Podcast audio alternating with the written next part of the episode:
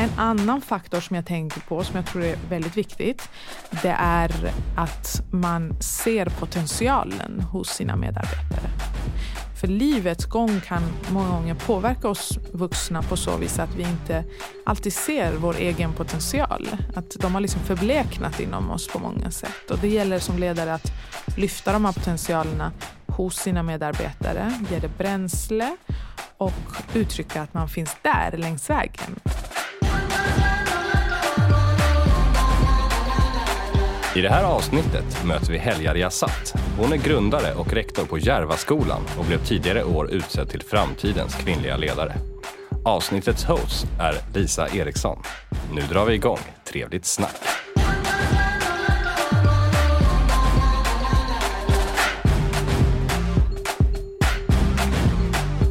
Vi börjar direkt med trevligt eller otrevligt. Om jag säger läxor, jag skulle vilja vara pragmatisk och säga halvtrevligt, halvotrevligt. Men om jag måste ta ställning så är det otrevligt. Varför? Eh, många barn har inte tillgång till adekvat stöd i sina hem. Därför måste vi som skola se till att de kan genomföra sina läxor inom ramen för skolans verksamhet. distansundervisning, Säga otrevligt direkt.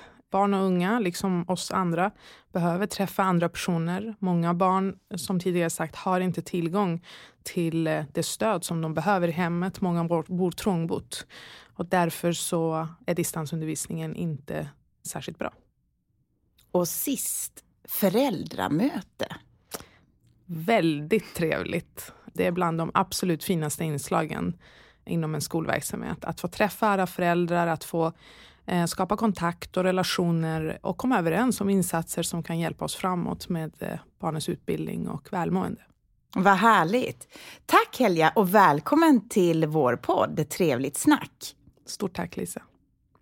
Järvaskolans vision, där drömmar blir verklighet. Berätta, hur kom ni fram till den? Vi utgick väldigt mycket ifrån vår egen barndom och vår egen uppväxt där vi, så som många andra med annan bakgrund, eh, hade stött på omständigheter som ledde till att många av våra drömmar inte togs på allvar. Så för oss var det viktigt att bygga en verksamhet som bygger just på att barn och unga ska få bejaka sina drömmar. Och det gör vi genom att ställa höga förväntningar men också genom att skapa goda relationer och stark gemenskap. Och när du säger oss, vilka är det mer än du? Initialt så var det två medgrundare, Amir Sajadi och eh, Milad Mohammadi, som har grundat skolan. Då. Hur jobbar ni med att sträva mot er vision i, i det dagliga arbetet på skolan? Oj, det är en jättestor och svår fråga. Jag tror att eh, den strävan sker varje dag i alla processer, alla utrymmen. Det sker ju framförallt av fantastiska pedagoger, klasscoacher och elevhälsopersonal och annan servicepersonal som ser till att leva den här visionen eh, i all sin undervisning, alla sina insatser, alla sina möten med både ungdomarna och eh, föräldrarna framför allt. Och eh, hur stor är Järvaskolan? Hur många elever har ni och hur mycket personal har ni? Det är lite varierande, men man, vi har någonstans mellan 225 till 240 elever per läsår. Vi har tre årskurser, årskurs 7, 8 och 9. Antalet rapporterade till mig brukar vara mellan 50 till 60 i personalen. Men alla har olika sysselsättningsgrad och så. Var kommer ditt skolengagemang ifrån, Helga? Det kommer väldigt mycket ifrån min bakgrund. Jag är född och uppvuxen i Iran, så jag har gått sex årskurser i iranskola. Eh, det har varit väldigt bra och nyttigt för mig på många sätt. Där jag har fått uppleva ett annat skolsystem som har haft sina fördelar och sina nackdelar. Men också är jag uppvuxen i en familj bestående av många personer som har jobbat inom skolväsendet. Flera av mina fastrar har varit lärare, jobbat motsvar- inom motsvarande Skolinspektionen i Iran. Så skolan har haft en central roll i eh, familjen. Sen när vi kom till Sverige år 2000 så var vi asylsökande och eh, där inom den resan som vi fick göra så hade skolan en väldigt eh, viktig roll. Eh, jag är uppvuxen i Falun, Dalarna, eh, under min ungdom och skolan stöttade oss på ett sätt som var fullständigt magiskt.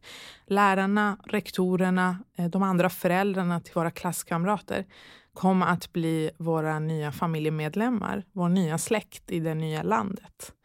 Så min bild av skolan har alltid varit eh, väldigt inspirerande och eh, väldigt fascinerande som plats och miljö. Vilka möjligheter skolan har att kunna påverka ungas och familjers liv, helt enkelt. Vad gillade du bäst med skolan när du ja, gick på mellanstadiet eller högstadiet? Jag gillade två saker väldigt mycket. Det ena var matematik. Jag är uppvuxen med en pappa som har varit väldigt eh, inspirerande när det kommer till matematik. Så matematik har alltid varit mitt favoritämne. ja, det är lite udda i Sverige kanske. Det är inte alltid så att alla gillar matte. Men ja, matematik har varit det ämnet som jag har njutit mest av. Eh, och det andra har varit påverkansarbete. Tidigt har jag varit engagerad inom elevrådet och velat förändra saker helt mm. enkelt. Så det engagemanget, att få en plattform som ungdom eh, och engagera sig har varit väldigt roligt. Så skolan har legat dig varmt om hjärtat och, och du har alltid haft ett engagemang i att förändra saker? Det stämmer. Samtidigt har ju skolan stundvis också efter flytten till Sverige varit tuff. Därför att eh, att växa upp i en miljö som man är fullständigt obekant med, att eh, i flera situationer bli utsatt för exotifiering, bli utsatt för andra uteslutande mekanismer. Det har också påverkat en naturligtvis. Att man vill kunna skapa en miljö där alla barn oavsett bakgrund kan mötas. Alla kan må bra i det. Så det har också funnits stunder av rätt mycket utanförskap där jag tror att även det har format eh, mitt engagemang för att kunna skapa en miljö som känns trygg. Du sa att matte var ditt favoritämne, men jag vet ju att du läste juridik mm. innan du eh, startade Järvaskolan. Mm. Jag är intresserad av, liksom, hoppade du av studierna för att starta skolan? Mm. Eller hur, hur, för det är inte alla som är en ung kvinna och har startat en skola. Du är den enda jag vet om faktiskt. Mm.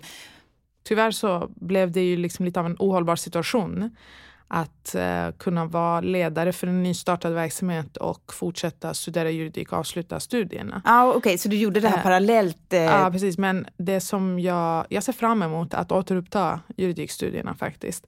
Jag älskar juridiken som verktyg. Det har, eh, de studierna jag haft inom juridik har stärkt min förståelse för samhället något enormt och gett mig många verktyg i mitt arbete som rektor och eh, operativ chef för en verksamhet. Det har det verkligen gjort. Och kopplingen mellan matematik och juridik tycker jag är många. Alltså det här logiska tänket, att försöka komma fram till lösningar, hitta vägar framåt. Eh, liksom det här lösningsorienterade fokuset, det tycker jag finns både inom matematiken och juridiken. Så de är ganska sammanflätade och kopplade.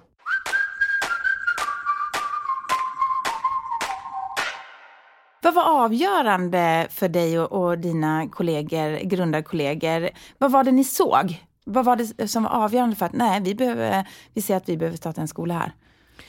Jag tror alla vi eh, delar i mångt och mycket en ilska, en frustration över att vi lever i ett samhälle som inte erbjuder alla barn och unga rätten till likvärdig utbildning. Att barn som växer upp i socioekonomiskt resurssvaga eh, områden tyvärr inte alltid får tillgång till en god skolgång som kan bereda möjligheterna för dem att eh, kunna uppnå sina mål och drömmar. Så för oss så föddes det engagemanget utifrån den frustrationen. skulle jag säga. Mm. Och tidigt så tänkte vi att det vore bra att äga sin egen institution för att eh, kunna skapa de ramverk som behövs för att kunna påverka strukturellt på samhällsnivå. Så målet och syftet har aldrig varit egentligen att bedriva en skola. Jag önskar att alla skolor i vårt eh, samhälle kunde vara statliga, eh, att alla barn oavsett vilken skola de gick till och helst den allra närmsta skolan kunde bara känna att jag kan gå till precis vilken skola jag vill och det kommer vara bra. Och många eh, gör ett fantastiskt jobb. Eh, vi har många framgångsrika verksamheter. Vi har alltid människor som är engagerade på alla våra skolor i vårt samhälle. Men eh, tyvärr så ser det inte ut som det gör idag. Så vårt mål med att skapa en icke vinstdrivande verksamhet har varit att skapa en modell som är replikerbar och som kan leda till att fler kan inspireras och som kan leda till en förändring inom Skolsverige. När var det ni startade Järvaskolan? Hur länge har den funnits? Vi slog upp dörrarna den 18 augusti 2016. Det var en Hur kändes det?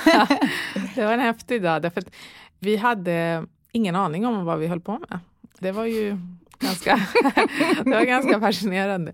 Vi applåderade in alla eleverna den här första dagen och vi var så entusiastiska inför att få träffa alla dessa nya ansikten och få bygga den här platsen som skulle fyllas av hopp och entusiasm. Mm.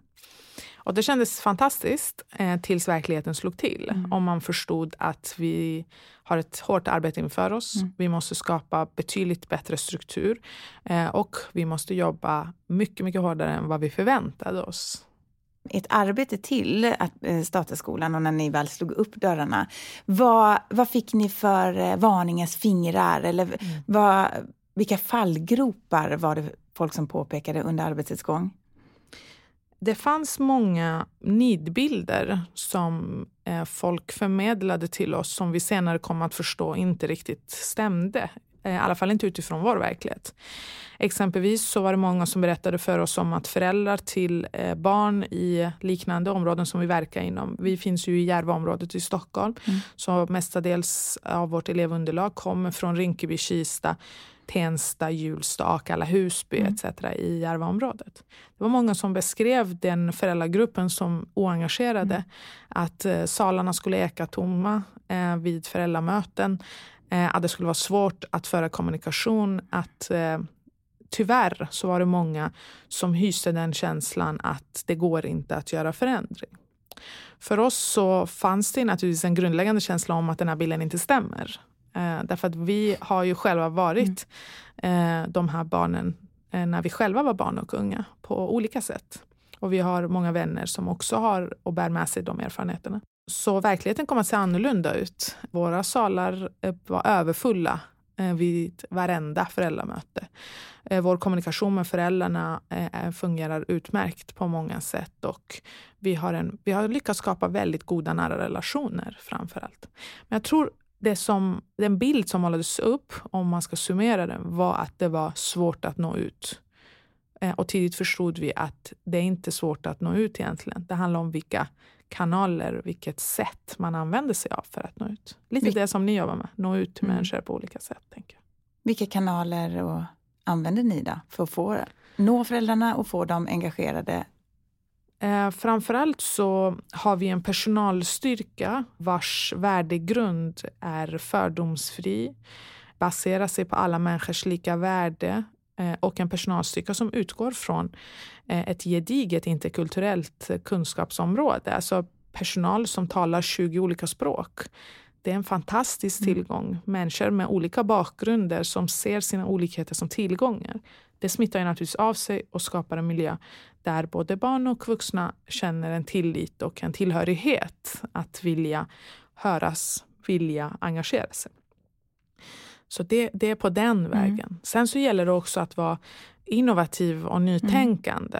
Mm. om man skickar ut brev efter brev efter brev och inser att när breven faller bort och jag får ingen respons, då kanske man ska använda sig av enklare mm.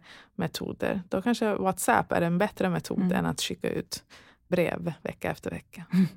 Så ni använder WhatsApp i kommunikationen till mm, föräldrarna? Det gör vi faktiskt. Ah, WhatsApp fungerar alldeles utmärkt faktiskt. Mm. Och sen har vi också fantastiska kommunikatörer som behärskar flera av de stora språken mm. eh, på skolan. Vi har också eh, haft en insats som har varit väldigt betydelsefull som kanske föll lite i skymundan under pandemin, men som vi har återupptagit. Och det har varit hembesöken. Ja, ja. Eh, just att få komma hem till personer som ska börja på mm. skolan mm. redan när de går i årskurs 6, inför att de ska komma till oss i årskurs 7. Eh, det har varit bland de mest magiska stunderna inom verksamheten. Är det du och, och, andra då kollegor till dig som åker eh, ut till eh, familjerna och barnen och hälsar på dem hemma? De första åren så var det primärt jag tillsammans med vår kurator som mm. åkte ut. Och Det var en viktig signal att komma ut som skolledare. Att komma ut, att man får besök av rektorn mm. hemma. Mm. Det är ganska stort, mm. måste jag säga.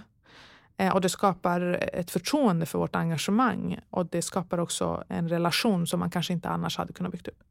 Eh, och sen har vi utvecklat modellen till att eh, all personal har engagerat sig i mm. hembesöken. Mm. Ja, jag förstår, det blir mm. tajt om tid för dig att åka runt ja. ja det, det, är lite avundsjukt när de andra får åka. är det så? Faktiskt.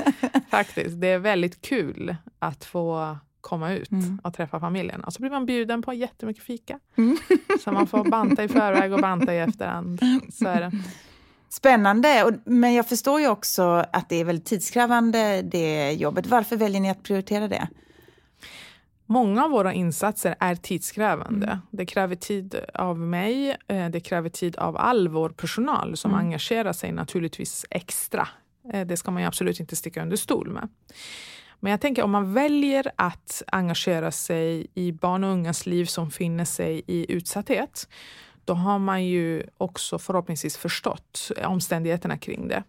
Så länge man orkar göra det, man har de förutsättningar i livet att göra det, så måste man också se det som en livsstil. Mm. Det är en livsstil att uh, vara en engagerad person mm. i ett utsatt sammanhang. Mm.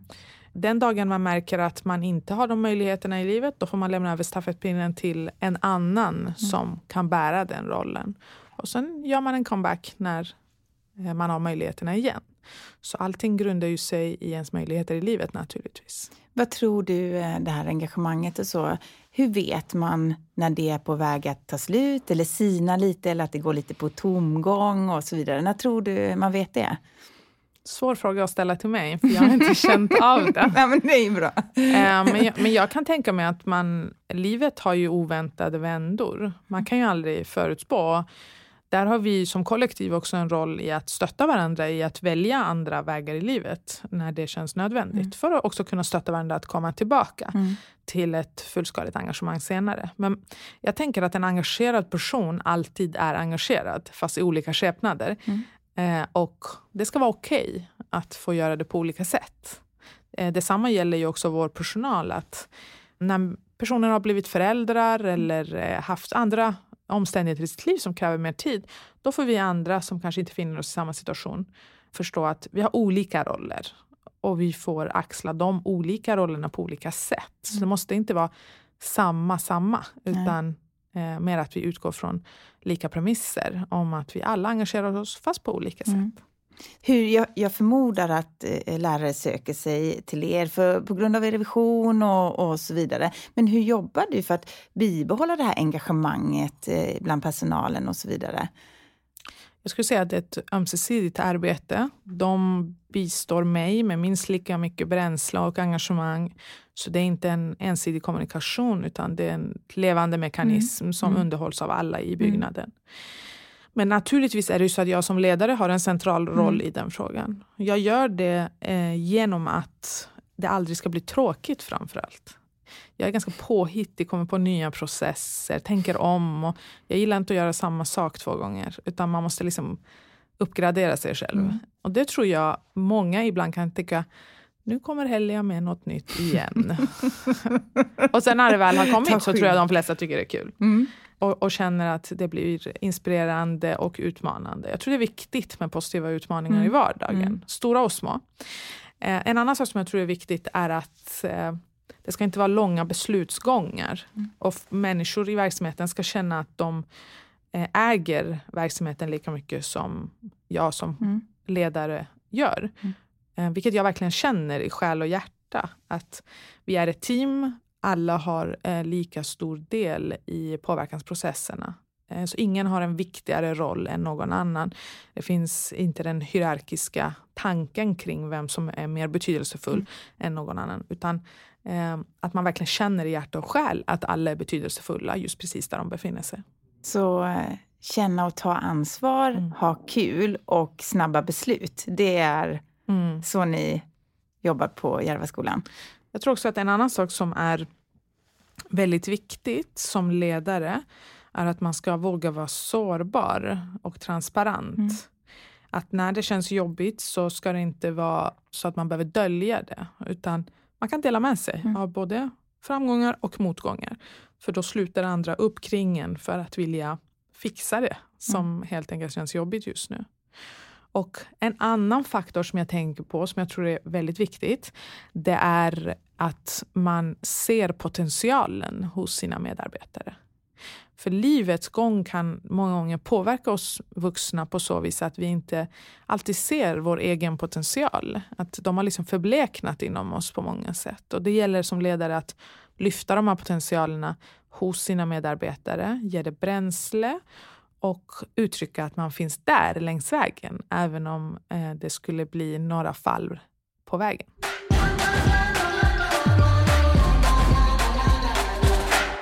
Rektor är ju högsta chefen på en skola. Hur upplever du dig själv som chef, Helja? Mina medarbetare de vet mycket väl att om de kallar mig för chef så är det nästan som att det är ett skällsord som de använder.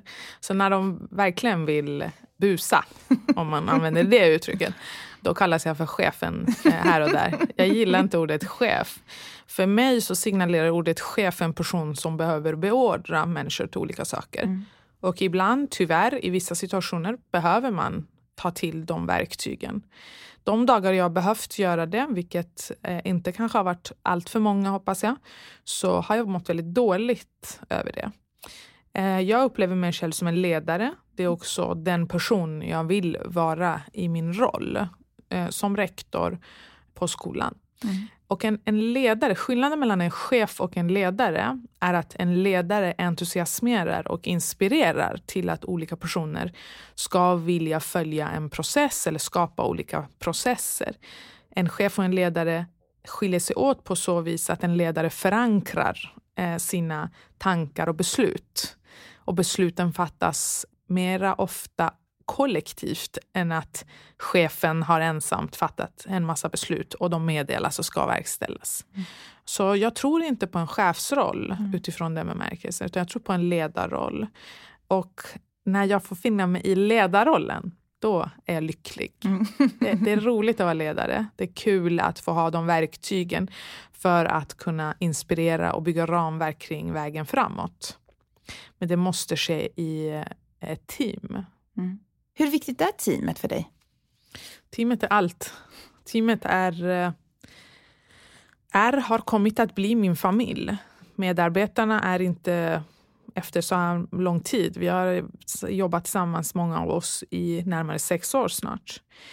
Att verka i en miljö där vi har ett enormt ansvar, där det uppstår situationer som påverkar barn och ungas liv och framtid, där vi har fått uppleva många stora svårigheter men också stora framgångar. Det stärker människors känslor gentemot varandra. Så många i vårt team skulle jag säga är mina systrar och bröder. De är mina extra mostrar och farbröder. Eh, extra mamma, extra pappa och så vidare. Så det är relationer som jag hoppas på är relationer för livet, verkligen. Även om våra vägar skulle skiljas åt och människor eh, gå vidare med andra uppdrag så har vi gjort en resa tillsammans som kommer att ha sammansvettat oss på många sätt under en lång tid framåt.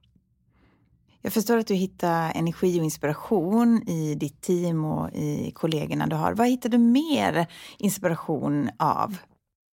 Inspirationen hittar jag i att se och uppleva de ungas utveckling.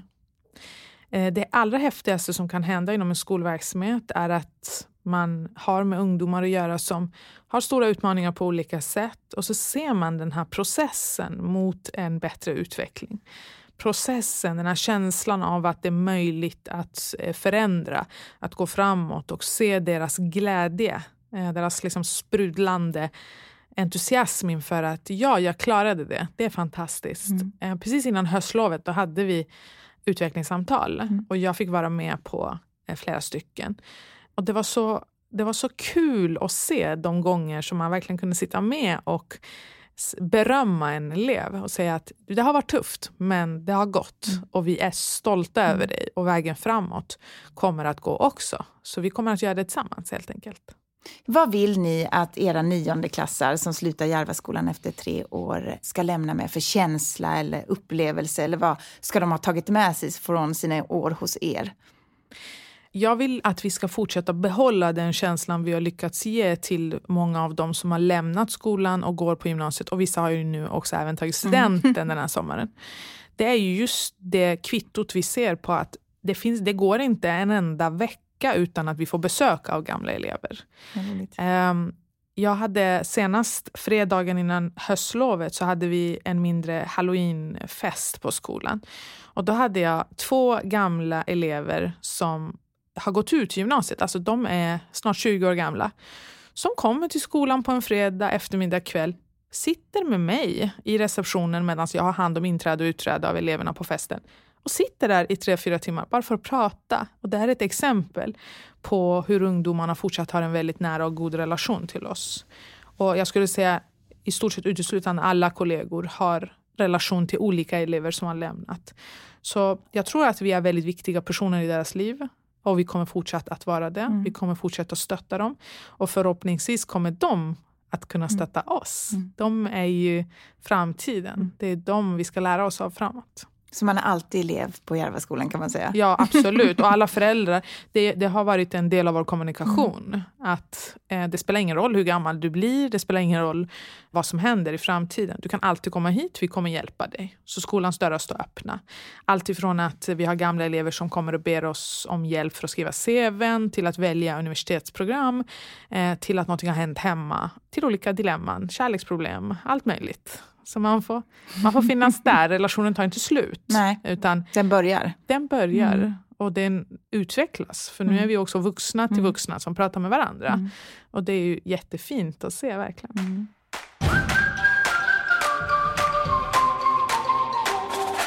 Helga, ni förbereder ju unga människor för arbetslivet och eh, livet i stort. Och vi representerar ju näringslivet och i många fall en första arbetsgivare för många. Hur kan näringslivet bli bättre på att möta ungdomarna som kommer ut? Eh, näringslivet måste ställa sig själv den frågan eh, om behoven. Så det kommer vara uppenbart i framtiden att den enorma kompetens som många av våra barn och unga besitter kommer vara nödvändig för en ökad tillväxt på vår arbetsmarknad. Och för att kunna ta vara på den eh, kompetensen så måste man ju eh, ha en inkluderande verksamhet. Så inkluderingen kommer att vara nytt nyckeln för att skapa de vägar och de möjligheter som behövs och krävs för att kunna attrahera ungdomar med olika bakgrunder. Vad är det för kompetenser som du eh, tänker på? Om vi föreställer oss barn på vår skola, allra största majoriteten talar minst tre språk flytande, ofta mm. fyra. Den språkliga kompetensen är ju magisk. Den interkulturella kompetensen är magisk. Den förståelsen och kompetensen för andra målgrupper i vårt samhälle den är otrolig på många sätt. Att kunna interagera i olika sammanhang eh, på ett väldigt avslappnat sätt är ju fantastiska verktyg inom arbetslivet. Men också att kunna vara samhällsförändrare Mm. Eh, i vårt sätt att arbeta på skolan har ju samverkan med näringslivet kombinerats med väldigt tydliga pedagogiska verktyg för att inspirera ungdomarna till att vilja förändra samhället mot en mer positiv riktning genom olika insatser. Genom att visa att entreprenörskapet kan vara ett verktyg, genom att visa att socialt ideellt engagemang kan vara ett verktyg och så vidare. Varför är det här samhällsengagemanget viktigt och kanske avgörande? Jag tror att samhällsengagemanget utgör grunden för att eh, våra barn och unga utifrån sin svåra uppväxtmiljö ska känna ökad egenmakt. Just att känna att man har de verktyg som behövs, att man har allierade i samhället som står med en för att skapa förändring. Det tror jag är väldigt viktigt att kunna ersätta vanmakten som många gånger illustreras i vår massmedia men också i allra högsta grad mycket närvarande i våra områden. Polissirener som skjuter på grund av alla skjutningar, av den öppna droghandeln, av den enorma utsatthet eh, och ökad barnfattigdom som vi ser i våra områden. Att den bör kunna ersättas med en känsla av egen makt. Så samhällsengagemanget, utgör grunden för att den vanmakten ska kunna försvinna helt enkelt. Att man förstår att oavsett vilken roll man har i samhället så är ens roll betydelsefull och att den kan inspirera andra. Att man bär ett ansvar i, det, i sitt kollektiv, i sitt samhälle. Hur gör ni, trots de här omständigheterna och utmaningarna för att eh, fortsätta det här arbetet och ingjuta det här liksom, modet och, och engagemanget hos eleverna? Det vi gör är att vi är oss själva och i det så innebär det att vi kan ha förståelse för den bakgrunden. att vi, många av oss i mångt och mycket delar eh, flera av de bitarna. Men också att vi bistår dem med verktyg som kan leda till en förändring. Jag tror att så länge man som människa känner att man har verktygen för att kunna förändra så löper man mindre risk att infinna sig i en viss hopplöshet. Mm.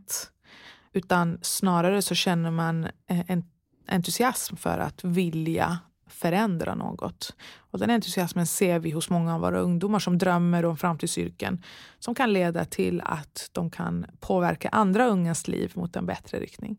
Så det liksom blir ett givande i flera led. Och det är vackert att se. Och de här verktygen, det är både inom skolan och utbildningen men även då kanske nätverk utanför och engagemanget som ligger utanför skolan som du tänker på? Ja, vår skola har verkligen varit en väldigt öppen miljö. Eh, pandemin har ju begränsat det till viss utsträckning, om än vi har lyckats klara av det också. Men just att ha en öppen skolmiljö Eh, öppet för besök för olika organisationer och näringslivsverksamheter som kan komma och inspirera. Inspirationsföreläsningar, mm. praoplatser, mm. studiebesök. Det är väldigt viktigt att man ser till att bredda de ungas perspektiv på olika yrkesval och på olika människors resa dit. Att konkretisera hur man gick från att vara 12-13 år till att hamna där man är faktiskt. Att dela med sig av sin livsresa. Och där har vi haft många fantastiska personer från eh, både civilsamhället och näringslivet som har kommit och verkligen inspirerat våra ungdomar. Och vi har ju sett hur det har lyft också mm. studieresultaten.